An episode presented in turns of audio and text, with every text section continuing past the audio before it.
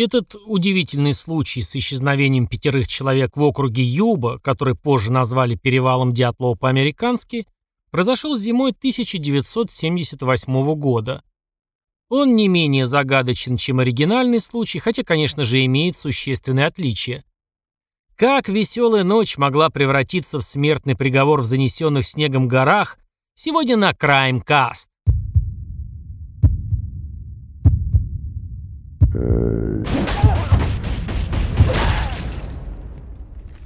Всем привет, меня зовут Евгений, и под ником «Пожилой ксеноморф» я озвучиваю аудиокниги. Если вам вдруг станет это интересно, можете легко их нагуглить или найти где-нибудь на Литресе.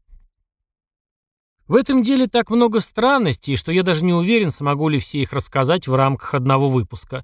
Ну, давайте попробуем. Они были друзьями.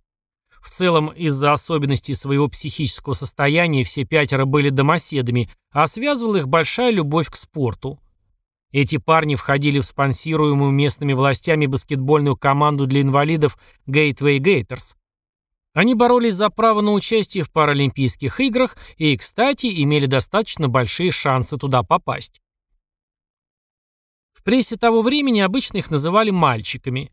Это, вероятно, связано больше с их душевным состоянием, а не возрастом. На самом деле им было от двадцати четырёх до тридцати двух лет. Все пятеро имели либо легкие умственные отклонения, либо психические расстройства. Из-за этих особенностей каждый из них жил дома со своими родителями. Ничего критичного, некоторые из них даже немного подрабатывали. Теодор Эрл Вейер, карие глаза, вьющиеся каштановые волосы, симпатичный, с пивным животиком, дружелюбный, доверчивый, как ребенок. Он махал незнакомцам и долго размышлял, почему они не машут ему в ответ. Какое-то время работал уборщиком и помощником менеджера в закусочной, но уволился по настоянию семьи, которая считала, что медлительность Вейера создает окружающим неудобства. Джеки Чарльз Хьюит, двадцать четыре года, со всегда слегка опущенной головой, тоже медленно реагирует, обычно тенью ходит за Вейером. Джек Энтони Мадруга был без четкого диагноза. Он закончил обычную среднюю школу и отслужил в армии. Карие глаза, каштановые волосы, плотного сложения. Недавно уволился из кафе, где работал официантом. Уильям Ли Стерлинг, темно-каштановые волосы, голубые глаза, друг Мадруги, глубоко верующий, часами читал в библиотеке литературу, чтобы помочь привести пациентов в психиатрических больницах к Богу. Гэри Дейл Матиас, каштановые волосы, мутноватые глаза, двадцать пять лет, помощник в садовом бизнесе своего отчима. Он, вероятно, самый интересный персонаж этой группы. Лечился от шизофрении и психотической депрессии, которая впервые появилась пять лет назад и которая, по словам его врача, не проявлялась в течение последних двух лет. Еще недавно он был абсолютно нормальным, но служба в армии определенно повернула какой-то рычажок в его голове, и он был уволен из-за нервного срыва и употребления наркотиков. Давайте сразу проясним вопрос с их состоянием. Все пятеро были относительно дееспособными людьми, нормально разговаривали и вполне адекватно воспринимали окружающий мир. Ну, может, чуть медленнее, чем обычные люди. И вот двадцать четвёртого февраля тысяча девятьсот семьдесят восьмого года молодые люди загрузились в бирюзово-белый автомобиль «Меркурий Монтего» тысяча девятьсот шестьдесят девятого года Джека Мадруги, чтобы поехать и посмотреть игру команды Калифорнийского университета Дэвиса в городе Чико. Это было примерно в часе езды от их дома по довольно прямой, хорошей дороге. Они должны были вернуться домой как максимум поздней ночью. Но ночь уже начала превращаться в предрассветное утро, а никто из них так и не вернулся домой. Родители, конечно же, начали волноваться. Это было совершенно не характерно ни для одного из них поведение. Они были не из тех, кто задерживается допоздна или совершает какие-то спонтанные необдуманные поступки. Они были настоящими домоседами. Планировалось, что они посмотрят игру, а затем вернутся домой, чтобы хорошо отдохнуть перед собственной баскетбольной игрой на следующий день. Причем они основательно готовились к этой игре, были взволнованы в предвкушении. Кто-то из них разглаживал свою спортивную форму, кто-то просил родителей разбудить пораньше, чтобы не проспать отъезд. В это утро двадцать пятого февраля мать Теда Вейера проснулась в пять часов утра. Она не может сказать почему. Просто какое-то предчувствие помешало ей спать. Кровать сына была пуста. В доме было тихо и еще не совсем светло. Имаджин Вейер позвонила по телефону матери Билла Стерлинга. Хуанита Стерлинг не спала с двух часов ночи. «Билл тоже не вернулся», — сказала она. Миссис Стерлинг уже позвонила матери Джека Мадруги. Джека тоже не было дома. Миссис Вейер позвонила матери Джеки Хьюит, а невестка миссис Вейер прошла вниз по улице, чтобы поговорить с отчимом Гэри Матиаса. Все пятеро друзей исчезли. В восемь часов вечера мать Джека Мадруга позвонила в полицию. Их дети никогда раньше не делали ничего подобного. Вскоре начали обнаруживаться очень странные факты. Полиция из Чика и Юба-Сити начинают обыскивать маршрут между двумя городами, но не находят никаких следов пятерых мужчин. Через пару дней рейнджер из местного национального парка сообщил, что несколько дней назад он видел машину, как раз Меркьюри Монтего тысяча девятьсот шестьдесят девятого года выпуска, на обочине дороги в лесу. Он приводит копов к этой машине, которая действительно оказывается автомобилем Джека Мадруги. Эта находка привела к возникновению множества вопросов, на которые до сих пор нет ответа. Автомобиль с почему-то открытым зимой окном стоял на заснеженной дороге прямо посреди леса, куда обычно никто не ходил. Кроме того, это было в семидесяти милях от Чика и вообще ничуть не рядом с их родным городом Юба. Полицейские также задались вопросом, почему молодые люди вообще вышли из машины, в то время как она была найдена застрявшей в сугробе, и на колесах были признаки того, что они крутились при попытке выбраться, но снег был достаточно мелким, чтобы пятеро здоровых молодых людей смогли его вытолкнуть. Но не было абсолютно никаких признаков того, что они хотя бы попытались это сделать. В машине была четверть бака бензина, и она без проблем заводилась. Ключей в замке зажигания не было, полицейские завели ее, замкнув провода. На ходовой части не было вмятин или даже грязи, несмотря на то, что она проехала почти пятьдесят миль по плохо обслуживаемым горным дорогам посреди зимы.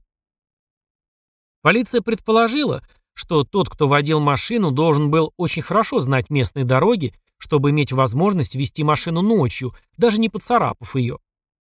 Это сам по себе довольно тяжелый автомобиль с низковисящим глушителем, и если предположить, что в салоне были пять взрослых мужчин, свернуть на участок извилистой, ухабистой горной дороги, вероятно, в полной темноте, и обойтись без визуально заметных вмятин или грязевых пятен было бы очень сложно. По мнению следователей, водитель должен был либо проявить удивительную осторожность и точность, либо знать дорогу достаточно хорошо, чтобы предвидеть каждую выбоину или колею, обильно пересекающие дорогу. Оба сиденья были завалены обертками от продуктов, пустыми коробками от еды и фантиками. Все было съедено, кроме надкусного шоколадного батончика «Марафон». Родители говорят, что эту машину всегда водил только Джек Мадруга. Они утверждают, что он не любил кемпинги, путешествия с ночевкой и ненавидел холод. Он не мог знать этой дороги. Насколько можно стало судить позже, никто из пропавших не знал дороги. За теоретическим исключением Гэри Матиаса, который иногда проводил ночь в лесу с друзьями. Остальные вели жизнь настоящих домоседов с такой запланированной предсказуемостью, что никто не мог понять, что или кто могло повести их по этой одинокой дороге в горах. Обильная на снег зима не позволила провести дальнейшие тщательные поиски. Совершили несколько осмотров с вертолета, но эти облеты не увенчались успехом. Организация поискового отряда среди зимы оказалась непосильной задачей, особенно когда это означало прочесывание пересеченной местности, заполненной каменистыми поверхностями, лесными тропинками и заснеженными склонами. На земле сотрудники пытались передвигаться по каменистым дорогам на лошадях. Но в горах в этот год выпало слишком много снега, и поиски оказались безуспешными. Чтобы не терять времени зря, полиция занялась поиском людей, которые могли видеть пропавших в тот злополучный вечер. Вот что удалось узнать. Баскетбольный матч в тот раз закончился в двадцать два часа. После этого молодых людей видели в магазине в центре города Чико. Запомнились они потому, что задержали продавца, который собирался закрывать свою торговую точку. Они купили несколько пакетов молока, газировку, пироги и несколько шоколадных батончиков. Как раз тех, один из которых был обнаружен в машине надкусанным. После того, как по радио и телевидению опубликовали данные о пропавших, в полицию начались звонки. Большая часть из них была бесполезной, но некоторые заслуживали внимания. Например, одна женщина, увидев фото, рассказала, что видела четверых из пяти этих человек. По ее словам, они ехали в красном пикапе в деревушке Браунсвиль в тридцати милях от места, где была брошена машина. Это было через два дня после исчезновения. Она утверждает, что двое из группы, как она считает, Хьюит и Стерлинг, зашли в телефонную будку, а двое других вошли внутрь магазина. Владелец магазина подтверждает этот факт. Он говорит, что они купили буррито, шоколадное молоко и газировку. Полиция посчитала эти сведения полезными. Однако брат Джека Хьюит утверждает, что тот настолько ненавидел телефоны, что никогда не подходил к домашнему, даже когда тот звонил долгое время. Но самым интересным стало свидетельство некого Джозефа Шонса. В ночь после матча двадцать четвёртого февраля он застрял на обочине горной дороги. Было много снега. Шонс вышел на улицу, чтобы попытаться как-то вытолкнуть свою машину. Однако, когда он начал это делать и как следует поднатужился, у него начался сердечный приступ, что позже подтвердили врачи. Шонс, пошатываясь, вернулся в свою машину, стараясь переждать боль в сердце. Там он пролежал примерно около шести часов, испытывая сильную боль. Он поддерживал тепло печкой своего автомобиля.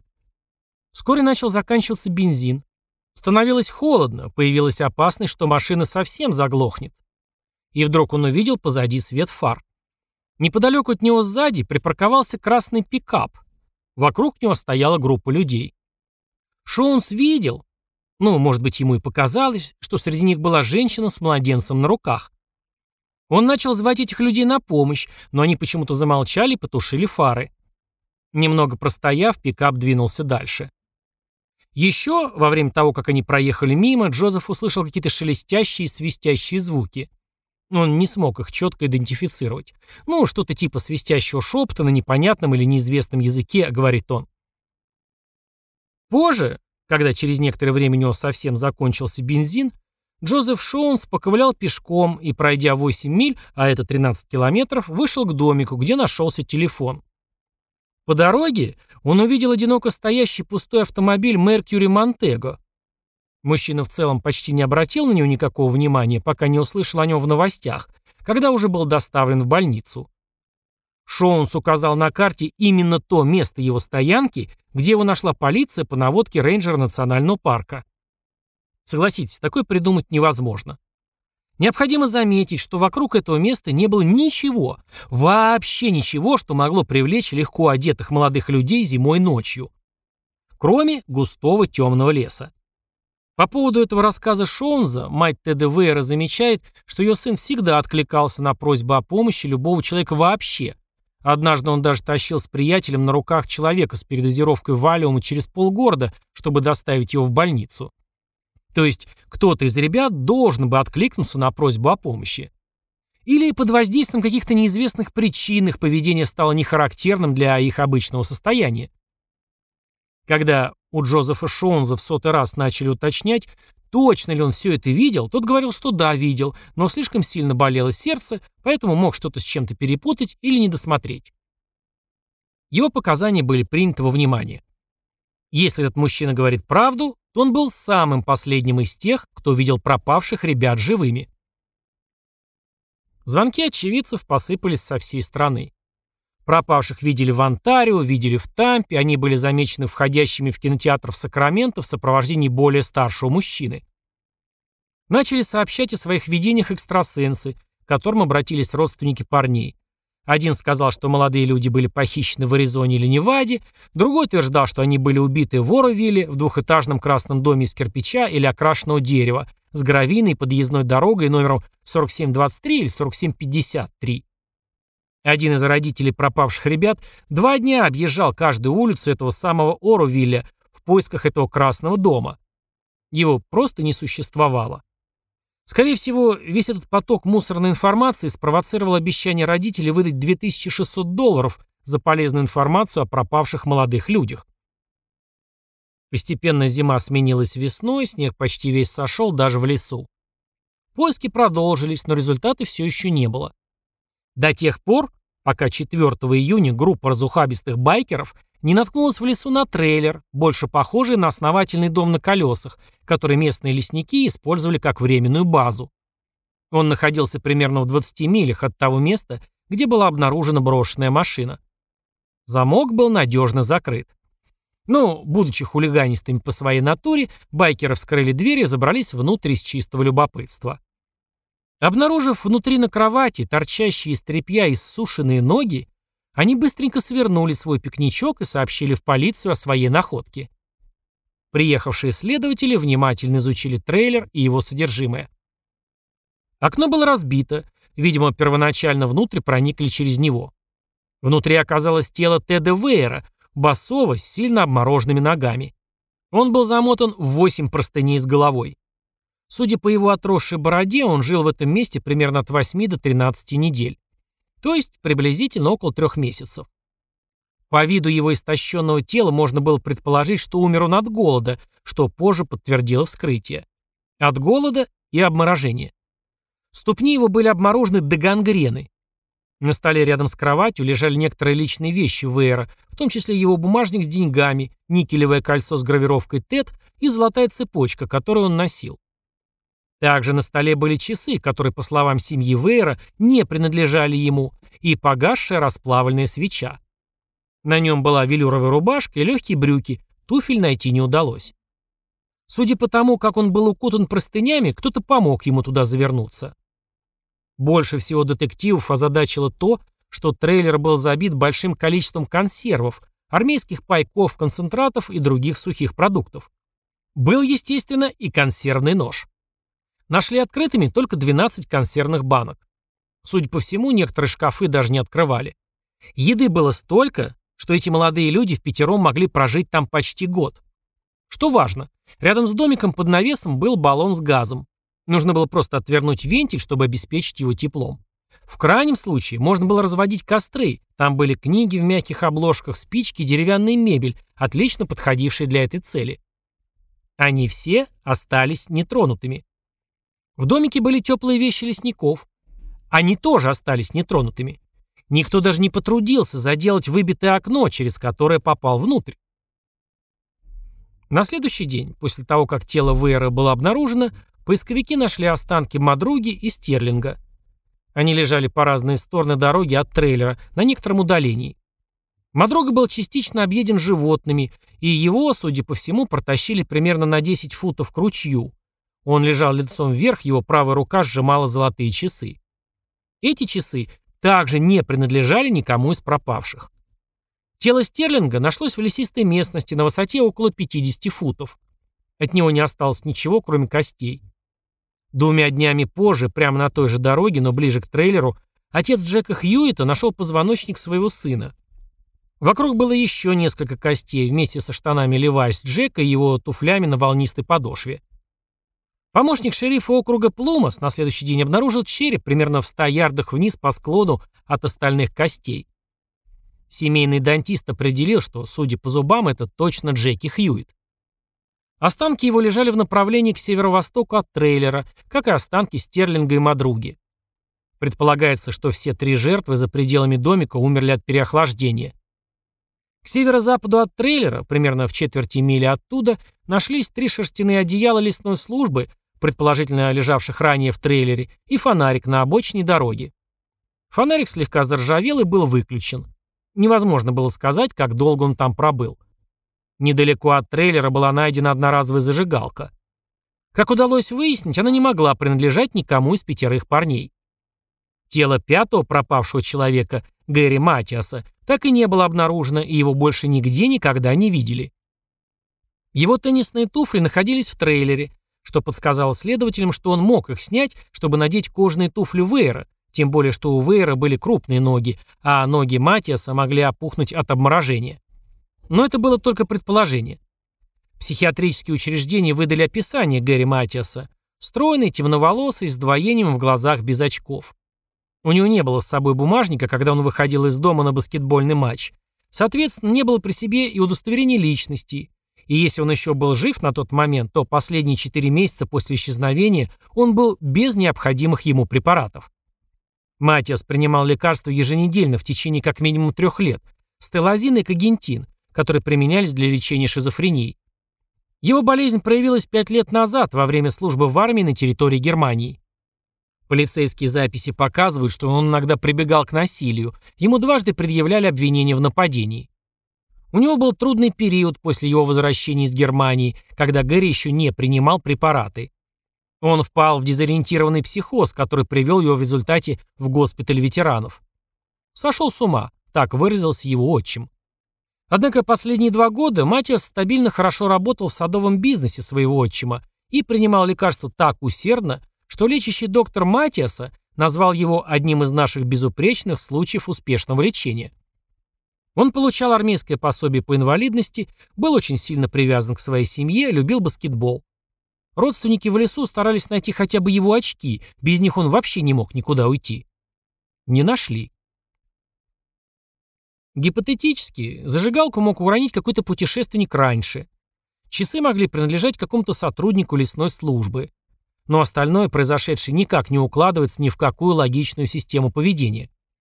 Предположим, что Вейер смог преодолеть двадцать миль глубокого снега. Почему? Зачем бросать идеально исправную машину, чтобы в полночь броситься в лес? Почему было открыто окно автомобиля, в котором они ехали? Семья утверждает, что Джек Мадруга никогда бы так не сделал сам, да и не поехал бы ночью в незнакомое место, он слишком дорожил своей машиной. Зачем продираться через двадцать миль сугробов и тьмы, чтобы влезть в окно неотапливаемого трейлера и умереть? Зачем вообще было ездить в ту сторону вместо того, чтобы ехать домой? Если кто-то гнался за ними, почему машина не была повреждена? Какие свистящие звуки и голоса слышал Шонс на дороге? Что это за женщина с ребенком? Откуда взялся и куда делся красный пикап из показаний двух свидетелей? Куда они звонили, разъезжая по окрестностям на этом пикапе, если это были они? Этот пазл определенно не складывается. В нем не хватает каких-то важных для понимания общей картины частей. Что за неведомая сила заставила молодых людей отправиться на автомобиле черт знает куда, а потом ломануться в лес, как стая испуганных оленей? Почему они не повернули назад, если вдруг решили, что заблудились? Мог ли кто-то заставить их это сделать? Что они такого увидели после того, как машина остановилась? Почему они даже не попытались ее вытащить? Случайно ли они вышли к домику лесников, или их кто-то туда привел? Ну ладно, допустим, в домике лесников они не нашли газовый баллон, но они даже не разожгли костерок при наличии очевидной возможности. Они боялись привлечь внимание? От кого тогда они прятались? Если Вейер отморозил ноги сразу во время двадцатимильной прогулки, как он смог всех пережить, и кто тогда тщательно укрыл его тело? Где тело Гэри Матиаса? Если он пошел за помощью, то почему он нигде не появился? Если не дошел, где его тело? Было предположение, принятое как основная версия, что все-таки Гэри не дошел, а весенняя оттепель переместила и опустила то, что от него осталось, куда-нибудь в заросли труднопроходимого кустарника мансониты. Спустя годы после их исчезновения никто не приблизился к разгадке этой головоломки ни на миллиметр. Странное решение молодых людей свернуть на незнакомую территорию до сих пор никак не объяснено. Семьи утверждают, что их пропавших детей сбила с пути какая-то неведомая мистическая сила. Была версия, что пропавшие могли стать свидетелями какого-то происшествия на баскетбольном матче или сразу после него. Происшествие, которое послужило поводом преследовать их. Однако полиции так и не удалось установить каких-то доказательств этого преследования. Очевидно, неопровержимой была только идея о том, что молодые люди, похоже, были полны решимости двигаться вперед. Зачем это делать, если за ними не стояло что-то более пугающее? Вот такая история. Благодарю за прослушивание до конца. Подписывайтесь на подкаст, ставьте лайки, звездочки, слушайте в удобных для себя местах, пишите отзывы. Впереди еще много интересного. Если вам будут интересны небольшие видео на криминальную тему в моем переводе и озвучке, можете посмотреть их в моей группе ВКонтакте. Если понравится, поддержать эту затею на Бусти, получив ранний доступ к выпускам подкаста и видосикам. Удачного дня! С вами был пожилой ксеноморф.